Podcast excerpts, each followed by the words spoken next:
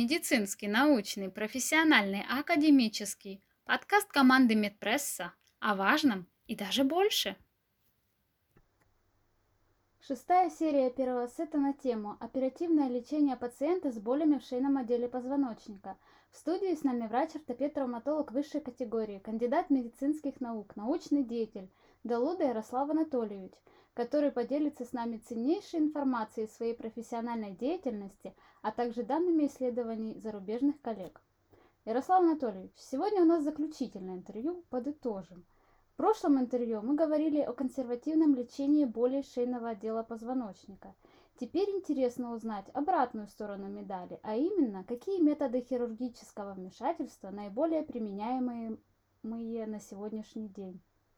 Хирургическое вмешательство показано при компрессии спинного мозга, когда имеют место тазовые нарушения, спастический порез, нарушение чувствительности, э, при появлении и нарастании пареза в зоне иннервации спинномозгового корешка, а также при резко выраженном болевом синдроме, при четких признаках радикулопатии и неэффективности в течение нескольких месяцев всего арсенала консервативного лечения. В большинстве случаев хирургическое вмешательство не имеет преимуществ перед консервативным лечением и в основном показано при острой компрессии спинного мозга. Есть методы Э, минимально инвазивные и методы открытого вмешательства на структурах шейного отдела позвоночника из переднего или заднего доступа. Зависит ли показание к операции от источника боли на примере шейной радикулопатии?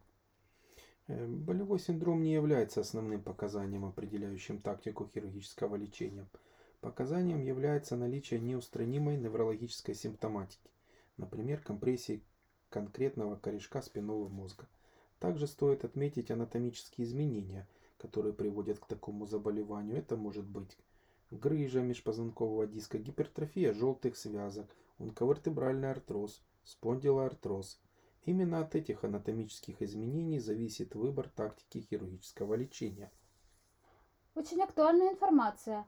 А какие методы хирургического лечения применяются при шейной миелопатии? Длительная компрессия спинного мозга и его корешков приводит к формированию ишемических очагов с последующим развитием шейной миелопатии и радикулопатии, клинически проявляющейся центральным или комбинированным тетрапорезом, нарушением функций тазовых органов. Выбор тактики хирургического вмешательства зависит от ишемических проявлений морфологического субстрата и биомеханических параметров, таких как физиологических изгибов позвоночника. Основной метод лечения э, в данном случае это декомпрессия спинного мозга, которая может быть выполнена из заднего доступа, э, переднего доступа или комбинированно передне-заднего доступа на 360 градусов. Ярослав Анатольевич, э, при сравнительном анализе лечения шейной миелопатии при помощи хирургического вмешательства и посредством консервативного лечения, в чем заключаются преимущества данных методов – и какова вероятность осложнений? Неврологи считают, что преимуществ у хирургических методов лечения по сравнению с консервативным в отдаленной перспективе нет. Однако при продолжающемся стенозе позвоночного канала шансов выздороветь без хирургического лечения у пациентов тоже нет. Более того, чем дольше имеет место компрессия спинного мозга, тем э, тяжелее степень миелопатии – и меньше шансов на выздоровление даже после хирургического вмешательства. Об этом следует помнить докторам, которые активно работают с пациентом и формируют их взгляды на правильность лечения. Осложнения хирургического лечения при идеально проведенной операции могут составлять до 10%. Так, говоря о шейном остеохондрозе, какие варианты хирургического вмешательства применяются для лечения данной патологии?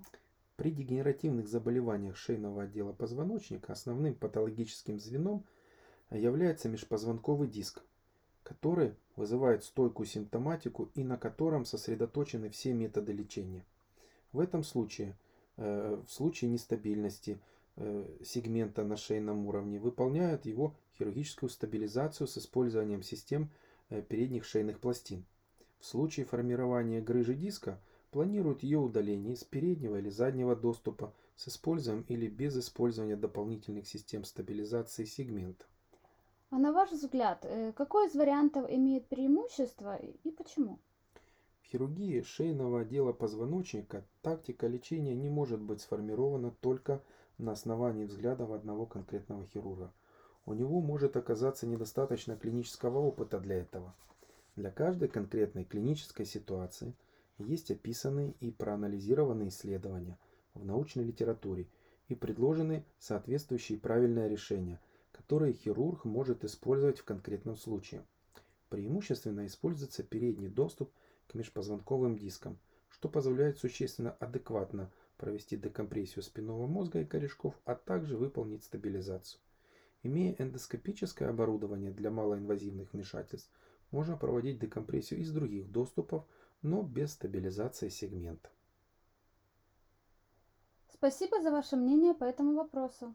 В предыдущих интервью мы с вами дискутировали о том, что острая боль в шее проходит в течение нескольких недель или месяцев, но все же значительная часть пациентов могут иметь рецидивирующие симптомы.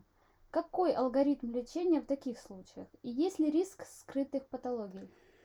Э, Юля, спорить не буду. Всегда есть риски скрытых патологий, о которых э, не знает даже пациент. Но врач знакомится с пациентом и в процессе лечения имеет возможность его дообследовать и выявить сопутствующие болезни. В таких случаях алгоритм лечения стандартный. В острой ситуации фиксируем шейный отдел позвоночника, назначаем нестероидные противовоспалительные препараты, миорелаксанты и по мере стихания болевого синдрома подключаем возможные резервы физиотерапии и реабилитации. Клинические исследования свидетельствуют о пользе физических упражнений при болях в шее. А как быть в случае с острой болью? Э, в остром периоде при интенсивной боли показана кратковременная иммобилизация шейного отдела позвоночника. Предпочтительнее с использованием индивидуального мягкого воротника шанса.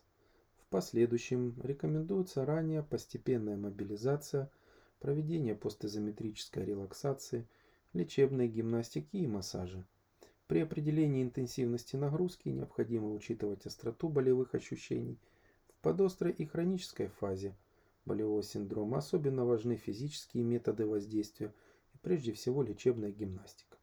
При этом, как мы обсуждали ранее, показаны медленные плавные упражнения.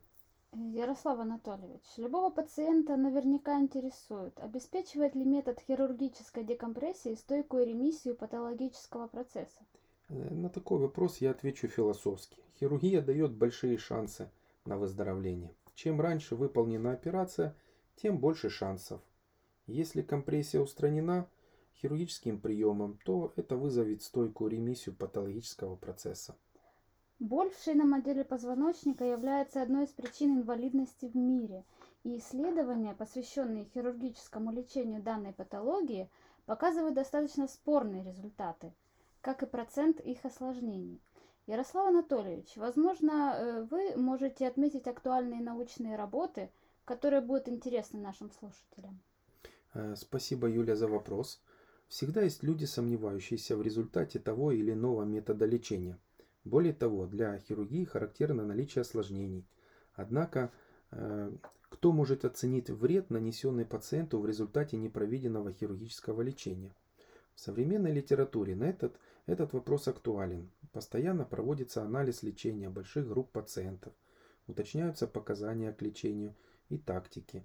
Но есть уже э, незыблемые алгоритмы для конкретных патологий, где точно показана операция и точно доказано ее преимущество перед консервативным лечением. Так, в 2013 году опубликована э, интересная статья группой авторов во главе с Двейком из отделения нейрохирургии в бельгийском госпитале с названием «История хирургии шейного отдела позвоночника от нигилизма до продвинутой реконструктивной хирургии», где была рассмотрена и проанализирована эволюция хирургии шейного отдела позвоночника с древних времен до современной практики. Такая история могла бы быть интересна нашим слушателям в будущем. Благодарю Ярослава Анатольевича за невероятно информативную серию интервью. Спасибо. Медицинский, научный, профессиональный, академический подкаст команды Медпресса о важном и даже больше –